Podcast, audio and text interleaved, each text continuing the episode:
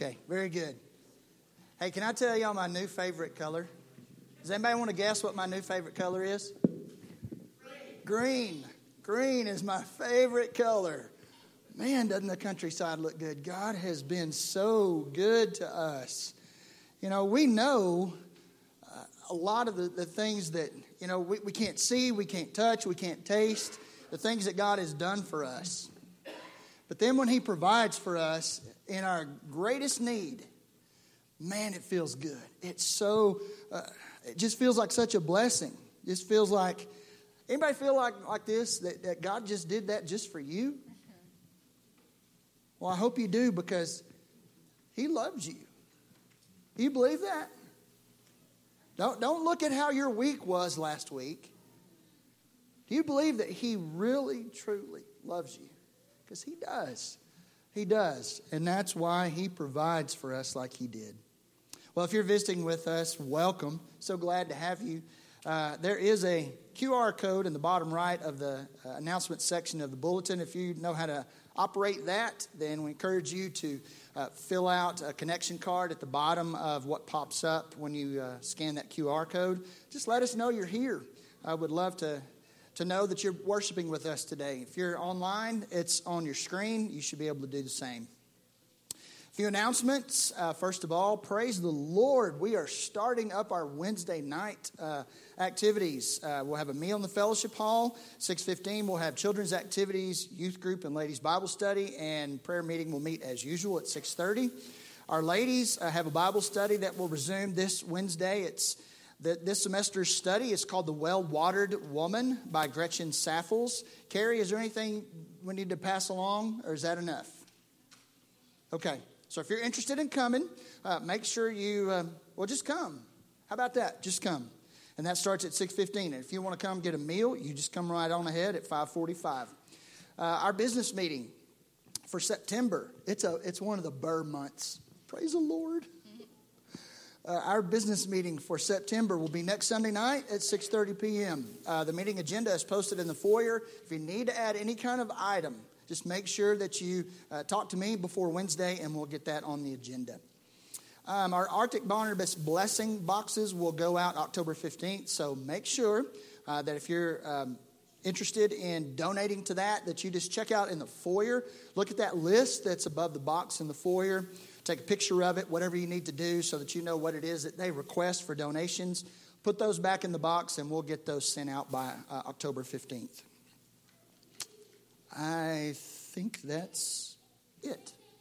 Is there a meeting today? At 5.30. Oh, and a youth committee meeting. Sorry. Go ahead. Yeah, youth committee meeting when? At 5.30. And um, if you are participating in the Wednesday night services in the youth group, we're going to meet at 5.30 as well. Okay. One will be really short. Okay. Very good. Any other announcements? Okay. Well, if you would please stand, we will say our call to worship together. You know, I, I don't know if if, um, if I've ever explained why we do a call to worship together. Um, you know, I always try to do the announcements and all that kind of stuff at the beginning of the service, kind of get that stuff out of the way. The call to worship says, okay, that time's over. Now it's time to focus our minds on worship. And, and this actually is a call to you, to us, from the scriptures to recall what we know about our Lord and Savior and to worship Him because of that. Uh, so this comes from Psalm 47, verses 5 through 7. So if, let's all read these two slides together. God has gone up with a shout, the Lord with the sound of a trumpet. Sing praises to God, sing praises. Sing praises to our King. Sing praises. For God is the King of all the earth. Sing praises with a psalm. Let's worship together.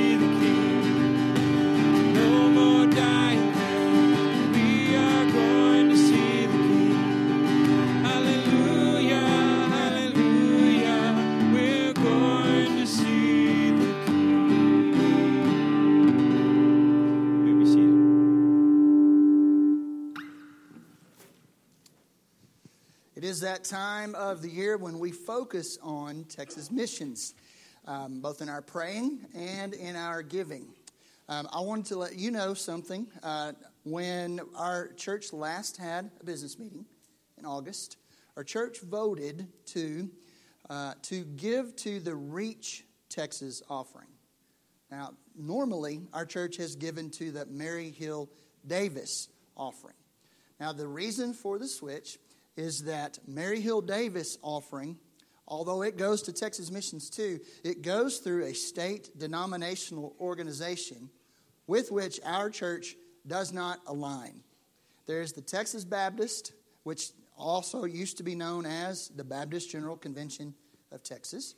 Um, and then there's the Southern Baptist of Texas Convention. At one time, our church was dually aligned, both with the Baptist General Convention of Texas and the Southern Baptist of Texas Convention. Prior to my coming, I want to say it was in 2006, uh, Brother Jody led the church to disfellowship from uh, the Baptist General Convention of Texas, or Texas Baptists, which that's where our Mary Hill Davis offering was going. And so, to be more in line with our commitments to the Southern Baptist of Texas Convention, uh, we have um, ceased giving to Mary Hill Davis, Texas Missions, and now we are giving to Reach Texas, Texas Missions. And again, it goes through the Baptist General Convention, Southern Baptist of Texas Convention. I know that sounds like a bunch of word salad, um, but we talked about it. It came from the committee, uh, missions committee. We talked about it last uh, business meeting, and the church overwhelmingly approved. Um, so, what is the Reach Texas offering?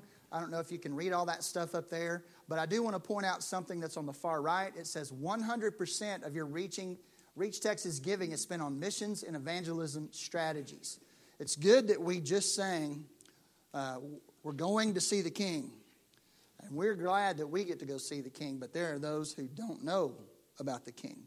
And so we're focusing this month on praying and giving towards the Reach Texas offering. The goal, as you can see there, is $1.3 million. And if you'll go to the next slide, you'll see that our giving goal is $4,000. We'll take money, um, it'll start today. Uh, and then in a few weeks, I think, we'll get our prayer guide. Is that right, Brandon? Uh, when we have our week of prayer, we'll get our prayer guide. Okay. Um, you can grab a prayer guide back there, um, and please do and spend all month praying. We actually have a week of prayer, and I think it begins either next week or on the 18th. Um, and so grab one of those and just pray. Pray whole, the whole month long for the folks that are listed in there. Um, as we normally do, and I apologize, this does not have closed captioning in it, but we are going to uh, hear about how the Reach Texas offering is being used. And after the video is over, then we'll continue in worship.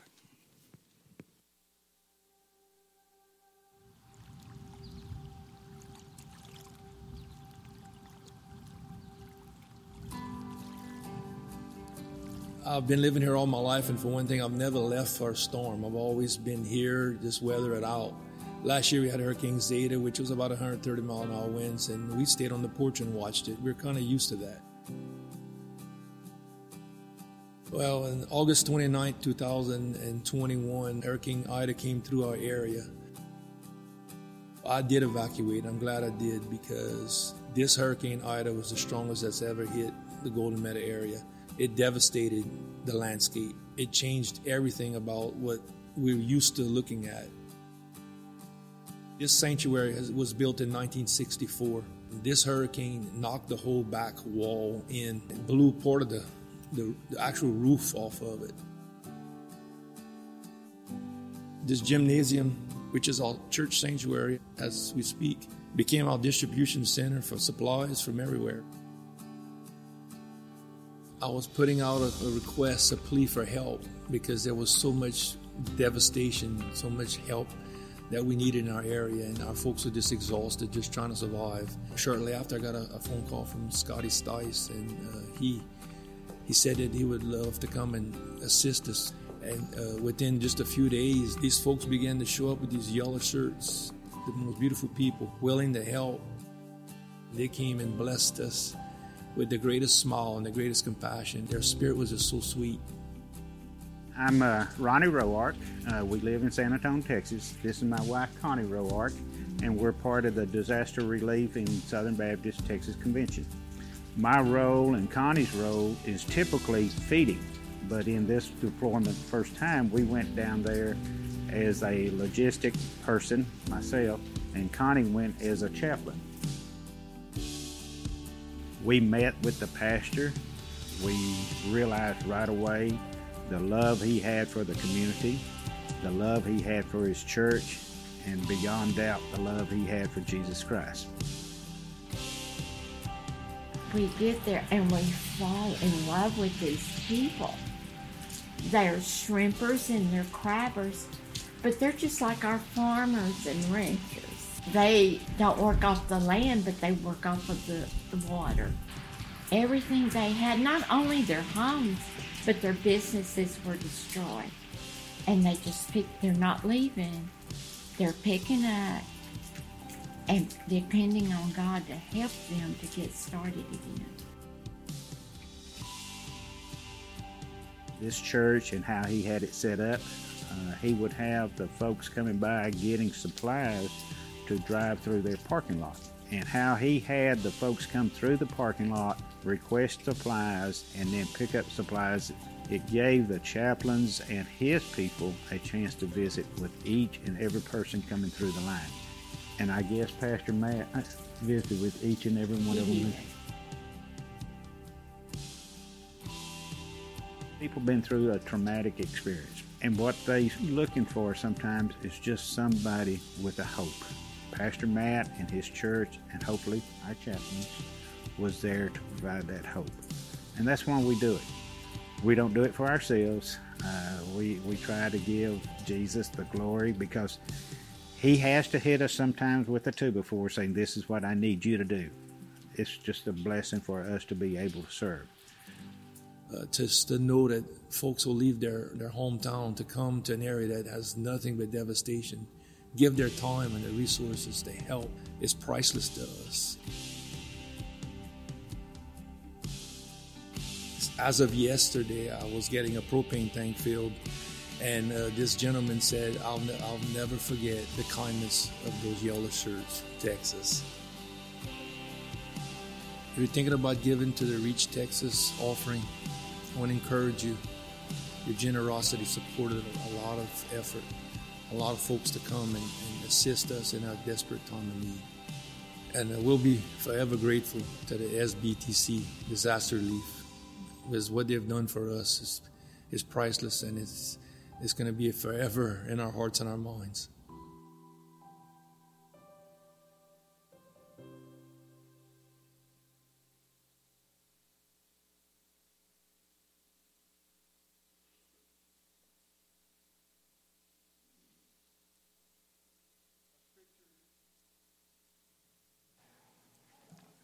Our scripture reading this morning comes from Psalm 24, if you want to uh, follow along in your Bible. This is titled The King of Glory, a psalm of David. The earth is the Lord's and the fullness thereof, the world and those who dwell therein. For he has founded it upon the seas and established it upon the rivers. Who shall ascend the hill of the Lord? And who shall stand in his holy place? He who has clean hands and a pure heart, who does not lift up his soul to what is false and does not swear deceitfully. He will receive blessing from the Lord and righteousness from the God of his salvation. Such is the generation of those who seek him, who seek the face of the God of Jacob. Lift up your hands, heads, O gates, and be lifted up, O ancient doors, that the King of glory may come in. Who is this King of glory? The Lord strong and mighty, the Lord mighty in battle. Lift up your heads, O gates, and lift them up, O ancient doors, that the King of glory may come in. Who is this King of glory? The Lord of hosts. He is the King of glory.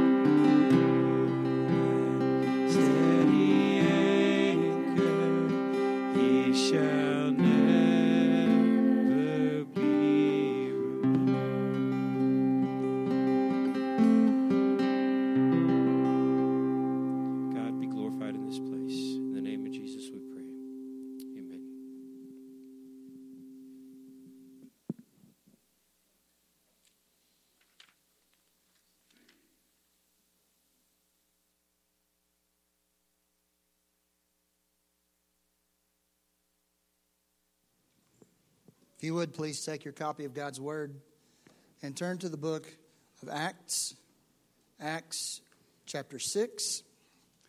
We'll be in the first seven verses. Um, if you know your Bible, you know that this is where uh, most people believe that uh, the ministry of deacons emerged. It's not without, uh, it's not on accident that we're here in this particular chapter this morning uh, because we are going to um, kick off uh, what we would call a deacon selection process for our church.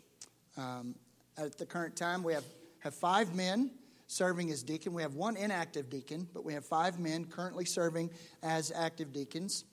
And so the, the deacons um, have said, let's, let's begin that process to select deacons. And the first item there is to preach uh, on the texts that, that have to do with uh, selection of deacons and so on and so forth, or where deacons came from in the scripture as, as best we can determine. Um, so we will be in, in Acts chapter 6. Uh, I hope that you got a bulletin today. There is a handout here. Um, and if you're a person who takes notes, um, I'm going to go exactly in the order that's on this handout offices in the church, origin of the office of deacon, so on and so forth.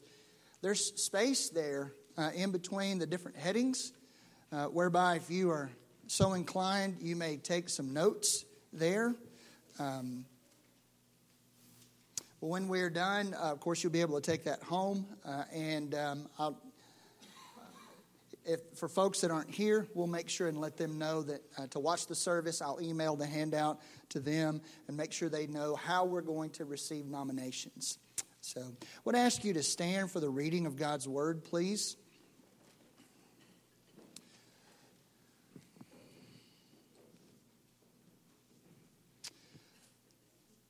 This is Acts chapter 6, verses 1 through 7, and this is God's word.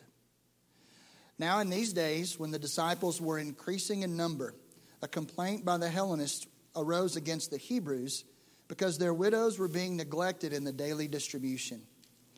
And the twelve summoned the full number of the disciples and said, It is not right that we should give up preaching the word of God to serve tables. Therefore, brothers, pick out from among you seven men of good repute, full of the Spirit and of wisdom, whom we will appoint to this duty but we will devote ourselves to prayer and to the ministry of the word. And what they said pleased the whole gathering. And they chose Stephen, a man full of faith and of the Holy Spirit, and Philip, and Prochorus, and Nicanor, and Timon, and Parmenas, and Nicholas, a proselyte of Antioch. These they set before the apostles, and they prayed and laid their hands on them. And the word of God continued to increase. And the number of the disciples multiplied greatly in Jerusalem, and a great many of the priests became obedient to the faith. Let's pray. Father, we thank you for um, how you have, the church is all your idea, all of it. Um, and we thank you that we don't have to fly blind, uh, that we have what you have preserved for us in your inerrant and infallible revelation. Uh, and so we pray, God, that as we examine this text and also other things uh, in the course of this morning, that you'd be honored and glorified, that there be clarity and unity, a sense of purpose, and a sense of hope as well, Lord, that you may be calling men uh, to be added to the deacon body here, to engage them in, in service. Um, and so, Father, we pray for this morning and for the next week and for the time to come in the process. And we devote it all to you. And we pray it in Jesus' name. Amen. You may be seated.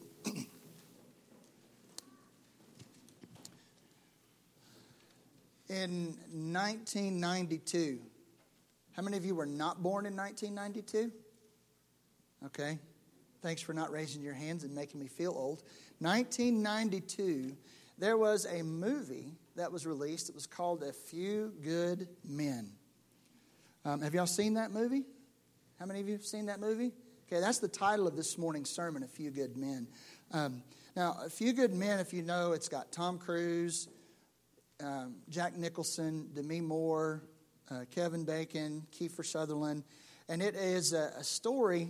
Uh, the, the plot of it is that Tom Cruise is, is, a, is a lawyer, a naval lawyer, and, and there's some Marine corporals that are on trial. And so he's going to represent these guys. Um, and if you've seen the beginning of the movie, you know that there's uh, the Marine Corps Silent Drill Team there. Well, it's not actually the Marine Corps Silent Drill Team. Um, the reason I bring that up is because uh, the Marine Corps, having viewed or, or knowing what the movie was about, felt like that it was going to make the Marine Corps look bad to have a story like this. And so they didn't want that, especially, you know, around the time when, you know, you've got things going on in the Middle East. And so the Marine Corps silent drill team did not, they were not going to come and be the intro to that movie. And so there, there had to be a few good men that could come and fill that role. Now, guess where they came from? There's the, the national champion Texas Aggie fish drill team. Now, it wasn't those guys, it wasn't the, the freshmen. These were alumni of the fish drill team. And so you had juniors and seniors when I was in school there that got to go hang out with Demi Moore and Tom Cruise and Jack Nicholson and, and do that scene where they perform the silent drill. And it's awesome. Every time I watch it, I just get all excited about being an Aggie. You can, you can relate, right? I guess not. but here's the point. If you didn't hear anything else, hear this. Not just anyone could fill the role of acting as if they were the Marine Corps silent drill team. Not just anyone could do that. It had to be someone who had the requisite skills to be able to do that. And so that's why they called uh, the, the, the young men from Texas A&M, the former fish drill team members. This morning, as we talk about deacons, we talk about a few good men, these seven men who were originally uh, chosen by the church to serve in the ministry of deacon. It's good to be reminded of the offices of the church. The office, I'm sorry, the Bible prescribes to us in the scriptures. There are two offices prescribed to the church. They are the office of pastor. Uh, you don't find pastor mentioned in the Bible by name, like to the pastor of this church. Um, they talk about, the Bible talks about elders. So there's the office of pastor, also in, from a biblical standpoint, elder. And then there's the office of deacon. And each office has its own area of primary responsibilities. Uh, elders, pastors, serve by leading. They are primarily responsible. Now, I'm using that word primarily on purpose. So I hope that you, uh, that, that will, um, you should be able to understand why if you'll just listen. Uh, just pay attention. They're primarily responsible, the elders are, the pastors are, for the spiritual needs of the church. And they meet the spiritual needs of the church through these things it's teaching and preaching, that's one, praying, shepherding, and leading. Now, deacons lead by serving. And again, I'm going to use the word primarily here. They are primarily responsible for the temporal needs of the church. Now, these are formally recognized offices in the church.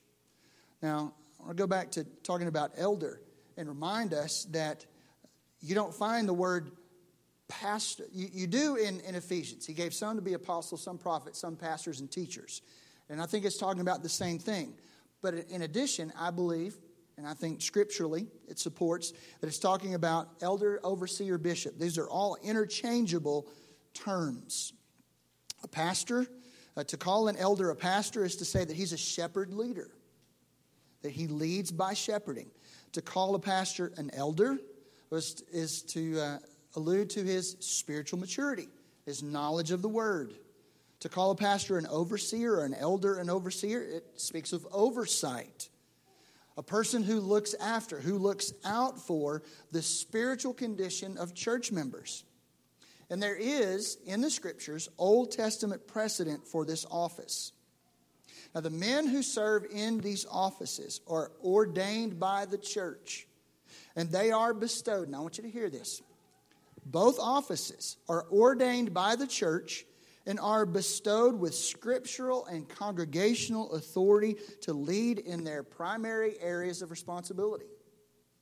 They have authority. Each office has authority to lead in their primary area of responsibility. We must understand that these two offices are not like Congress. It's not like two houses, such that a bill must pass both houses before it reaches the president's desk. Nowhere in Scripture do we see deacons exercising authority over elders. Rather, we see deacons serving the church in support of elder leadership. Moving next to the second heading, it's the origin of the office of deacon. And I remind you that in the Old Testament, there is no Old Testament precedent for the office of deacon. So we, we find precedent in the scriptures for the origin of the office or the ministry of deacons in Acts chapter 6. And that's where most people think uh, is the beginning of a formal deacon ministry in the church. Now, the word deacon is not used there, not at all. However, the Greek verb diakoneo, and that means to serve, that Greek verb is used. Now, that Greek verb literally, it's a conjunction uh, and a noun. Diakonia, it means through the dust. It, it literally pictures men who are serving the church and uh, say it like this they're burning up the roads, they're kicking up dust. Uh, praise the Lord, we don't have a lot of dust to kick up right now, but if you've ever driven along behind somebody on a dirt road and you got dust in your face, that's the picture of the service of these men. Now, going back to Acts chapter 6, there's a problem in the church. It says in verse 1 now, in the days when the disciples were increasing in number, a complaint by the Hellenists arose against the Hebrews because their widows were being neglected in the daily distribution. Now, what was going on was, and the apostles at this time were involved with making sure the daily, daily distribution of food to all widows was taking place. But somehow, the Greek speaking widows were being overlooked the Jewish widows were getting their food, but somehow the, the Greeks were being overlooked. And so, presented with this problem of these Greek speaking widows being overlooked in the daily distribution of food, notice what the text says. The apostles, verse 2, summoned the full number of the disciples. In other words, they called the church together. And they said to the church, verse 2, it is not right that we should give up preaching the word of God to serve tables. Therefore, brothers, pick out from among you seven men of good repute, full of the Spirit and of wisdom, whom we will appoint to this duty.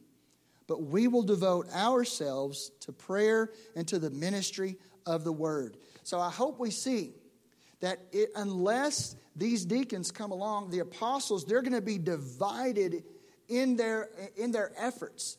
You could say it this way their ministry of the word and prayer would suffer from this added and increasing daily load of distributing bread. So, from this text, we can derive some foundational truths about deacon ministry. The first one is this not just anyone can be a deacon. Look again at verse 3. It says, Therefore, brothers, pick out from among you seven men of good repute. They have a good reputation they are full of the Spirit and of wisdom. So deacons must be that kind of man. Not perfect. None of us are perfect. But they must have a good reputation of being uh, uh, uh, before people and, and have the Spirit and wisdom. A second thing we derive from the text is that the deacons provide crucial support to the pastor or elder. Now, there weren't, at this point, and you may not realize this, at this point, there were not elders. I don't believe there were, because there were apostles, because the church had not been scattered yet. The church was in one place. But after the apostles died out, and as they, especially Paul, he would instruct men like Timothy, like Titus, appoint elders in every town. And they were to carry on, like what we talked about with Timothy, uh, the, the, the leading of the apostolic ministry of preaching the word and teaching the word and praying and overseeing the church. And so deacons provide crucial support to the pastor or elder, same thing, taking on responsibilities that would pull him away from prayer and the ministry of the word. Because again, the disciples say in verse 2, it's not right that we should give up the preaching of the word to serve tables. And then in verse 4, they say, We will devote ourselves to prayer and to the ministry of the word. That is their primary responsibility.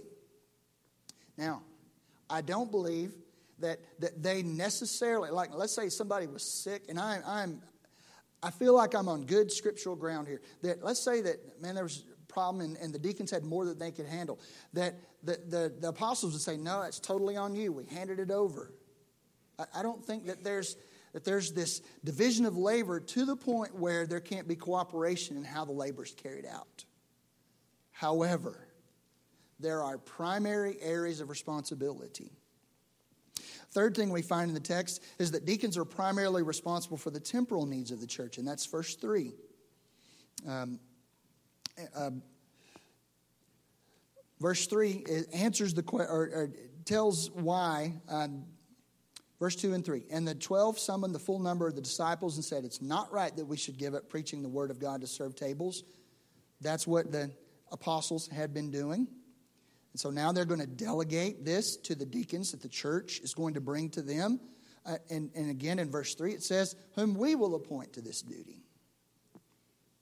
Fourth, the church selects the deacons. Again, verse 3 Pick out from among you seven men Fourth, I'm sorry, fifth, uh, finally, deacon service promotes and preserves unity in the church. You notice in this text, there, there, at the beginning, there is disunity because the Hellenistic widows are being overlooked in the daily distribution of bread. But when you get to the end of, the, of this section, it says in verse 7 And the word of God continued to increase, and the number of disciples multiplied greatly in Jerusalem, and a great many of the priests became obedient to the faith. That tells me that when, when the church follows the plan, uh, that God provides the growth. Thirdly, third major heading deacons in Baptist history. Now, you may wonder why even talk about this? Why even talk about, uh, and there's some sayings, and I want you to make sure and, and look at these. There's some sayings here, or, or some quotes that I, have put in here uh, under this heading deacons in Baptist history. You might wonder, why in the world do we need this? Here's why.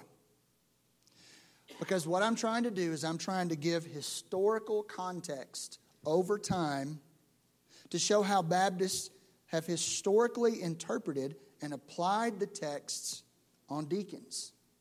Now, you start in 1697 with Benjamin Keach, and he wrote a book called The Glory of a, a True Church and its discipline displayed.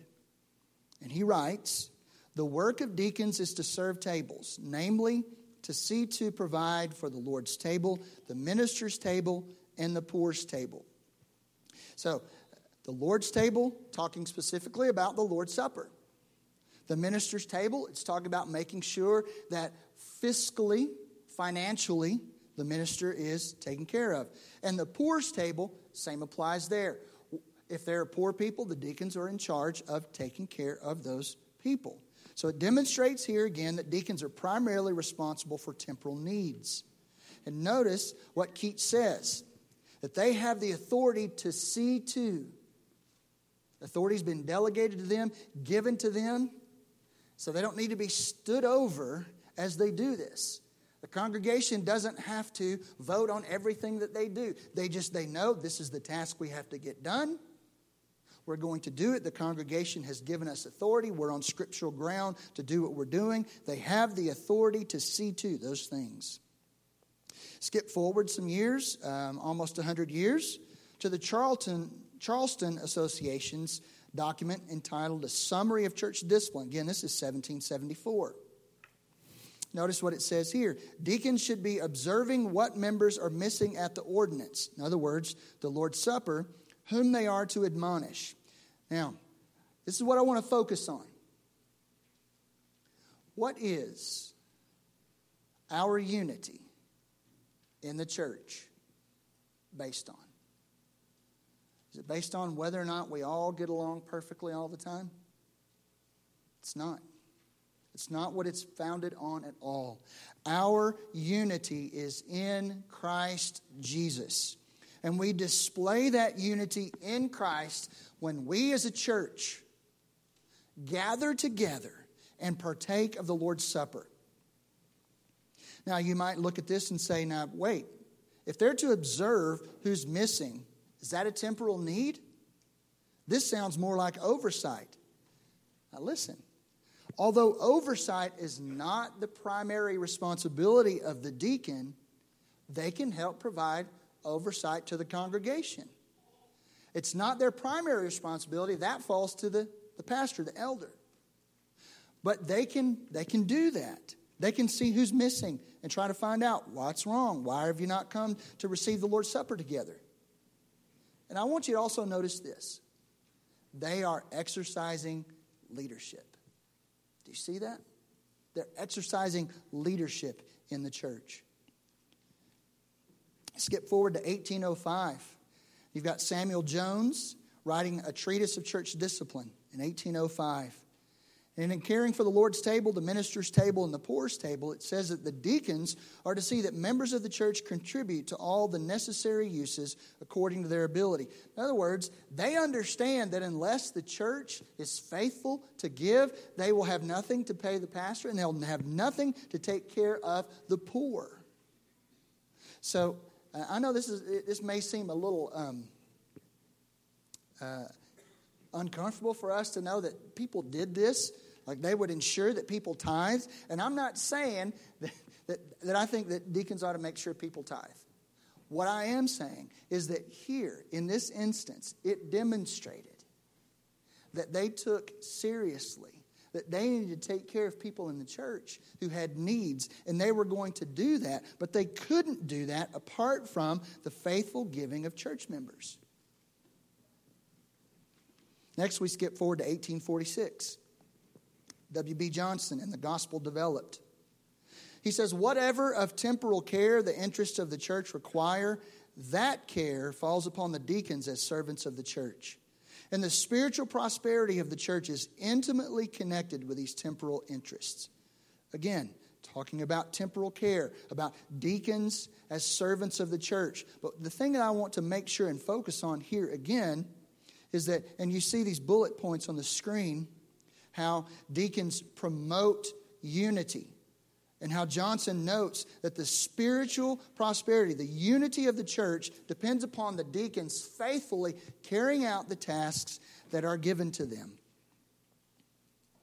1874, we find William Williams writing in Apostolical Church Polity that the seven, the original seven deacons, were appointed to be the trustees and stewards of the common fund to distribute to each one according to his or her necessities. Again, you see here fiscal, financial responsibilities, physical responsibilities.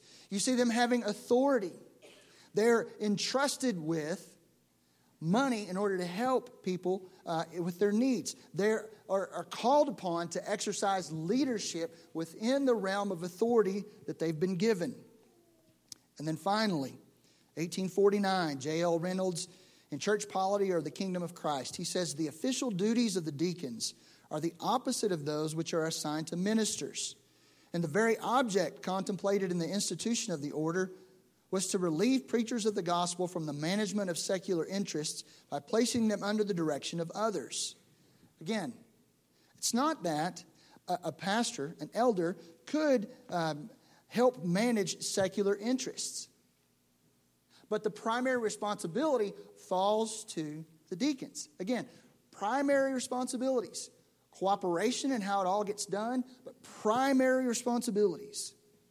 So it's so crucial for us to be reminded. Again, verse 7 tells us that when um, the, the, apostles, um, when the church set these seven men before the apostles, and the apostles prayed for them, and the apostles laid their hands upon them, that the word of God continued to increase. It had its intended effect. It unified the church. It allowed, it, you don't hear anymore about these Hellenistic widows being overlooked in the daily distribution of bread. You don't hear of apostles wishing that they had more workers to be able to take care of this so they could devote them, themselves to prayer and to the teaching of the word.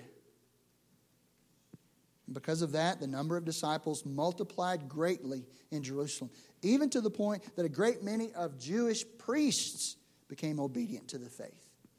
It was a great testimony to a church that took seriously God's plan and to carry it out and to look after one another, and it had a great witness. It adorned the gospel message that these apostles were preaching.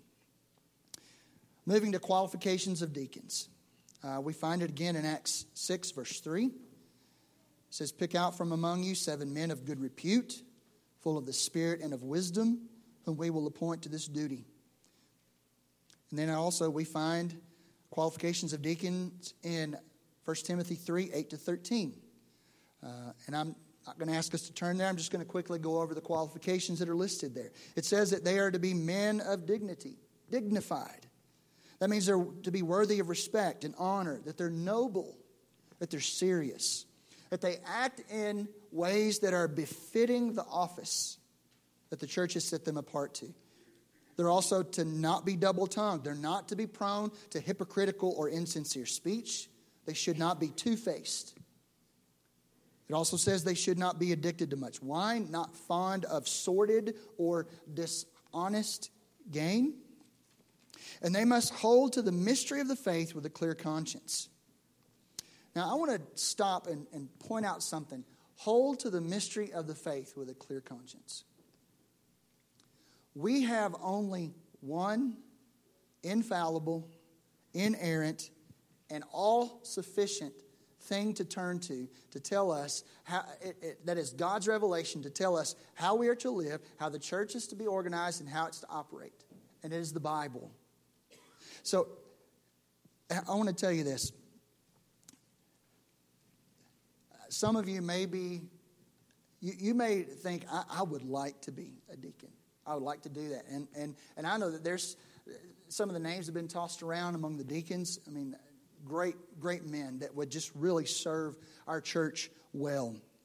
But I'm going to tell you, men, if you don't have a rock solid commitment to the inerrancy, infallibility, and sufficiency of Scripture, do not become a deacon. Don't become a deacon. If you have questions about those things, do not become a deacon. There's something that no office holder in the church should ever say. They should never say, God said it, I believe it, that settles it. They should never say, God said it, I believe it, that settles it. Instead, they should say, God said it, that settles it. When you put I in between there, I believe it, then you begin to, to think that God said it, but I'm not sure I believe that's what that says. Now, there may be some things about end times, um, about um, other things I can't think of off the top of my head, that there is room for disagreement, but there are some things like the first 11 chapters of Genesis, if you think that's myth, men, don't become a deacon. Don't become a deacon.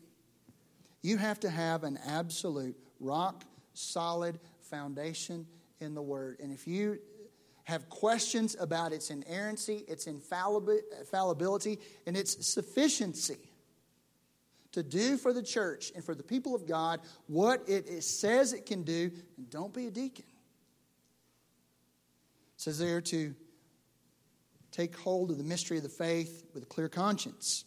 Deacon's conscience shouldn't condemn him for the noticeable gap between behavior and belief. Deacons should be husbands of only one wife. Again, I'm back in 1 Timothy 3. Should be a one woman man.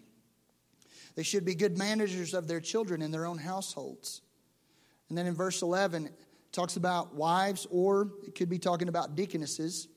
Whoever this is talking about, these people must be dignified.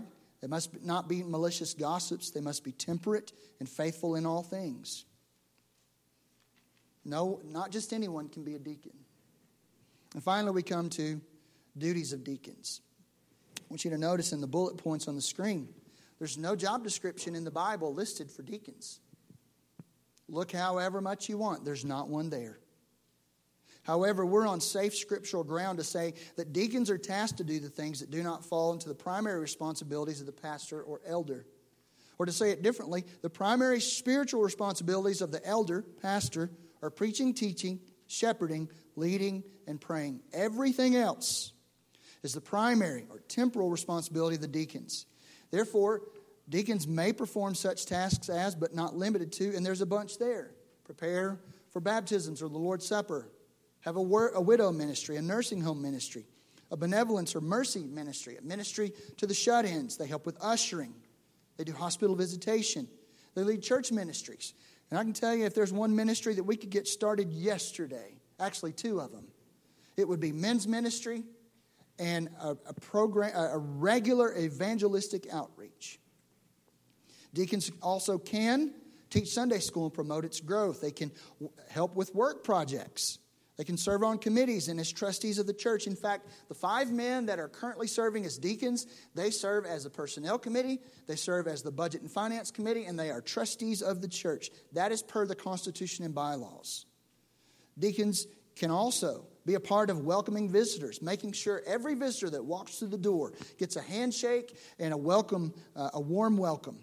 And then also to do follow up visits or phone calls. Now, as you look at that list of things, you may think, well, what is it the pastor is supposed to do? Well, again, there's that, pri- that area of primary responsibility. But I'm not saying that the pastor elder won't do some of the things that deacons may do.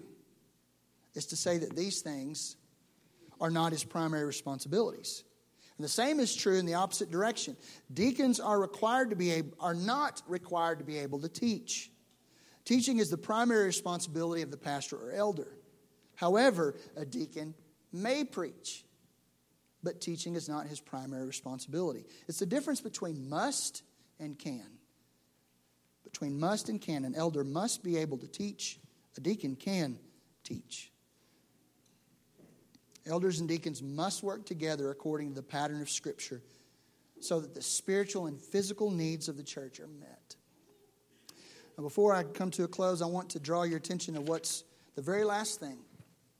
And I know this is more like teaching and or maybe even a lecture, and it's where we are. But uh, the selection process. So I'm doing number one today, preparing the congregation for the selection process by preaching. Okay? And so you have uh, this handout that will help you understand the description of an office of deacon. Uh, just make sure that, again, look at 1 Timothy 3 8 to 13. You're going to have until next Sunday to submit recommendations, nominations of qualified men for consideration as prospective deacons. After those have all been received, the deacons will screen the recommendations before bringing the candidates to the congregation for consideration. The deacons will meet with each individual candidate to ensure that the candidates meet the qualifications and that they're willing to serve. After the screening process is concluded, Deacons will inform the congregation of the candidates and they'll be presented to the church. And then the congregation will be given the opportunity to communicate to the deacons, the current deacons, any concerns they might have about any of the deacons. And number five, after any concerns are addressed, the deacons will inform the congregation of their intent to present candidates for approval by a congregational vote at a special business meeting during a Sunday morning worship service in the near future. And we will vote by secret ballot, and there's only a simple majority that's needed to elect a deacon. So that's the process going forward. But I want to close with this, and I'll try to be, try to be brief. I started with a movie illustration, and I'm going to end with a movie illustration. Another one of my favorite movies is the movie Contact. It's based on the, the um, Carl Sagan book uh, called Contact, where aliens make contact with the U.S. And uh, this, this lady, uh, Eleanor Arroway, uh, she likes to, to, to be out around the, the arrays that are pointed out in space, and she'll listen for radio signals coming in. And so she listened and she heard this radio signal coming in that was different than anything she'd ever heard. Well, skipping ahead way far in the movie, come to find out, aliens were trying to they were trying to communicate with the United States. And they had beamed back to the U.S. the first uh, broadcast uh, clip. It was Hitler opening the 1936 Olympics in Berlin. Um, and, and, and they beamed that back to the, to, to the earth. And it was just replay over and over and over. Well, they, they, they found, as they continued to look at this broadcast, that there was within it plans for someone to go and meet these aliens. And so there's this big hubbub about okay, should, should we follow the plan or not? Should we actually do what this says? And so it was eventually decided they were going to build a machine. Eleanor Arroway, the lady that had heard the radio signals, was chosen to go in the machine. She walks in there, and there's a chair. And she said, what is this chair doing here? And they said, We did not think you would be safe. So we added this to the design. She said, It wasn't a part of the original design. So anyway, she said, they said, if you're going to go, you're going to ride in this chair. So eventually, when they turn on the machine and she is quote unquote traveling, as she is traveling, the chair starts to shake and shake and shake and shake. And finally, it breaks loose from the inside of this pod that she's in, and it simply floats. Which is to say, she was right all along. See, the plan had been revealed from outside and given to this people, and they had added something to it when the plan was good all along we have received a message from on high with a plan in it. And so now the question for us is are we willing to follow the plan? Let's pray together. Father, we thank you that we don't have to fly blind with respect to deacons and how they serve, how, how they're to be appointed to the duty that is theirs, their primary responsibilities. Lord, you know our needs. Lord, you know if we need more men to serve in our church. I pray for us as a congregation. First of all, that we would be people of prayer. We would be serious about the word and what it has to say in Acts 6 and 1 Timothy 3 as we look at men that could be uh, potential deacons. Lord, guide us through your spirit, through the word. And we pray, Lord, that you would just meet our need. We pray it all in Christ's name. Amen. Let's stand together. We're going to have a time of response. Uh, if you need prayer, if there's any, if you want to join the church, anything that um, you need to make a decision about, this is the time for you to, to do that if you'd like to come forward. But we're going to sing What a Friend We Have in Jesus.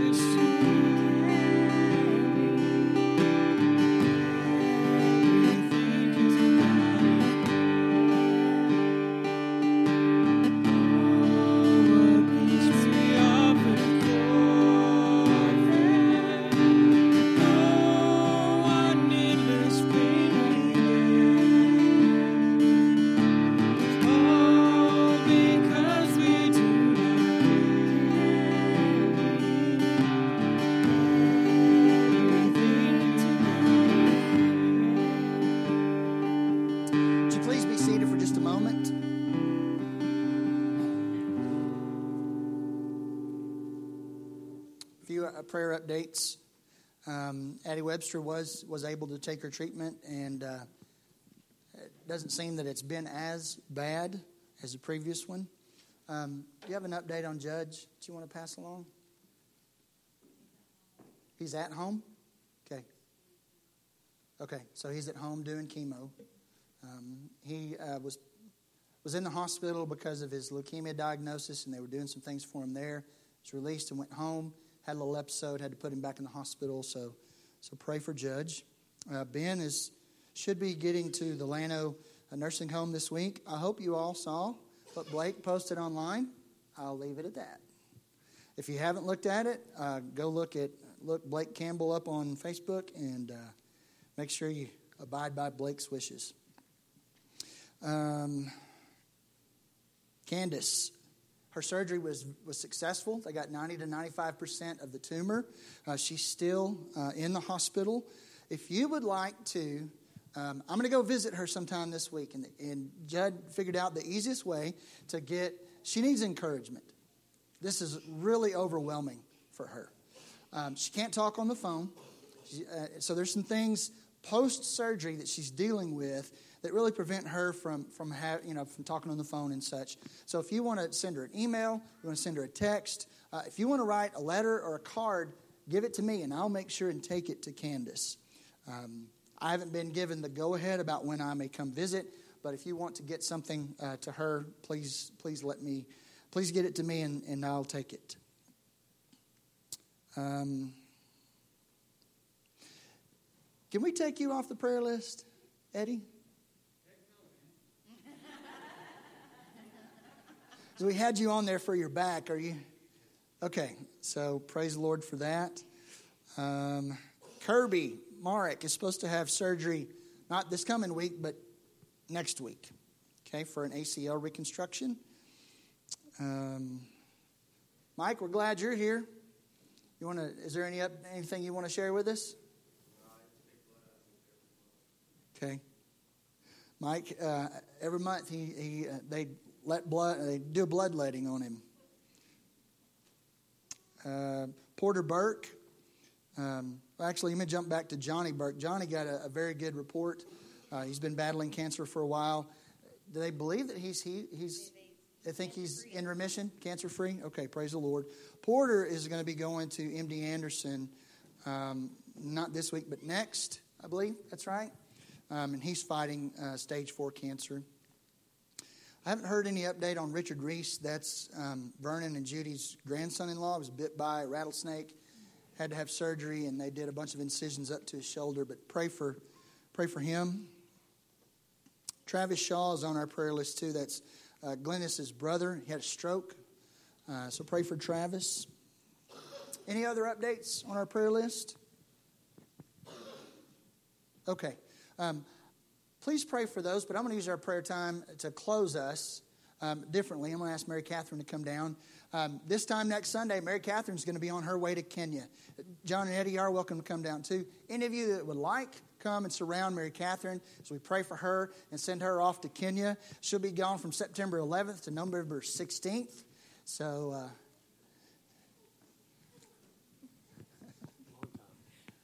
pray for John and Eddie. They'll be bumping into walls and stuff. All right. Well, join with me in prayer. Father, we thank you so much for Mary Catherine, for John, for Eddie. We thank you, Lord, for the mission of the Hope Factory, for the ministry that it serves.